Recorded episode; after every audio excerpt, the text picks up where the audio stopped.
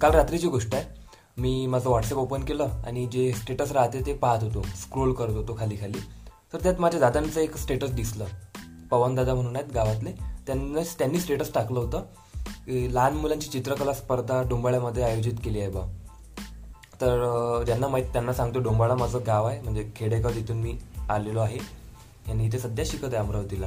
तर गोष्ट कशी आहे आता वीस तारखेला गाडगेबाबांची पुण्यतिथी आहे. तर त्यानिमित्त सात दिवसांचा कार्यक्रम इथे आयोजित केलेला आहे गावामध्ये आमच्या म्हणजे गावामध्ये सप्ताह म्हणतो त्याला तो आयोजित केलेला आहे. तर त्यामध्ये सात दिवसामध्ये काय वेगवेगळे उपक्रम वेगवेगळ्या ऍक्टिव्हिटी तिथे आयोजित केल्या आहे. लहान मुलांसाठी सर्व लोकांसाठी.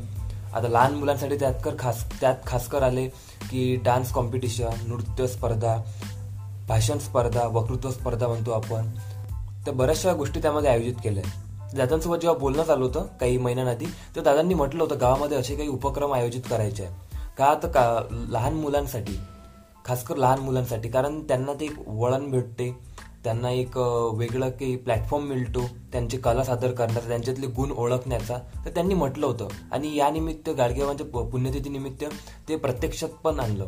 आता यातून शिकण्यासारखं काय तर डोंबाळा गावाने जे इनिशिएटिव्ह घेतलाय तो एक प्रेरणादायक असं मला तरी वाटते कारण मोठ्या लोकांसाठी मोठ्या मुलांसाठी सर्वांसाठी प्लॅटफॉर्म अवेलेबल आहेत सध्याच्या काळामध्ये पण लहान मुलांसाठी असे काही प्लॅटफॉर्म अवेलेबल नाही आहे मुलांना जर लहानपणापासून जर असं काही ऍक्टिव्हिटीमध्ये पाठवलं अक्ष- अशा काही गोष्टी करायला लावल्या तर त्यांच्यामध्ये लवकरात लवकर फरक पडू शकते आणि त्यांना त्यांचे गुण जे आहेत सुप्त गुण ते ओळखण्यास मदत होऊ शकते. तर हा एक चांगला इनिशिएटिव्ह आहे.